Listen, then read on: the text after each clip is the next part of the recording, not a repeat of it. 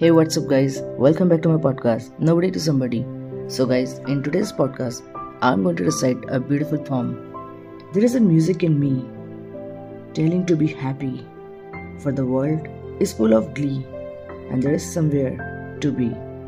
The feeling is so delightful, always so, so beautiful, and forever wonderful. Tells me I'll be successful. There is a music in me playing for the creation of everything in me, like a celebration. There is a music in me, singing a melancholy, yet a beautiful one, full of magic, undone.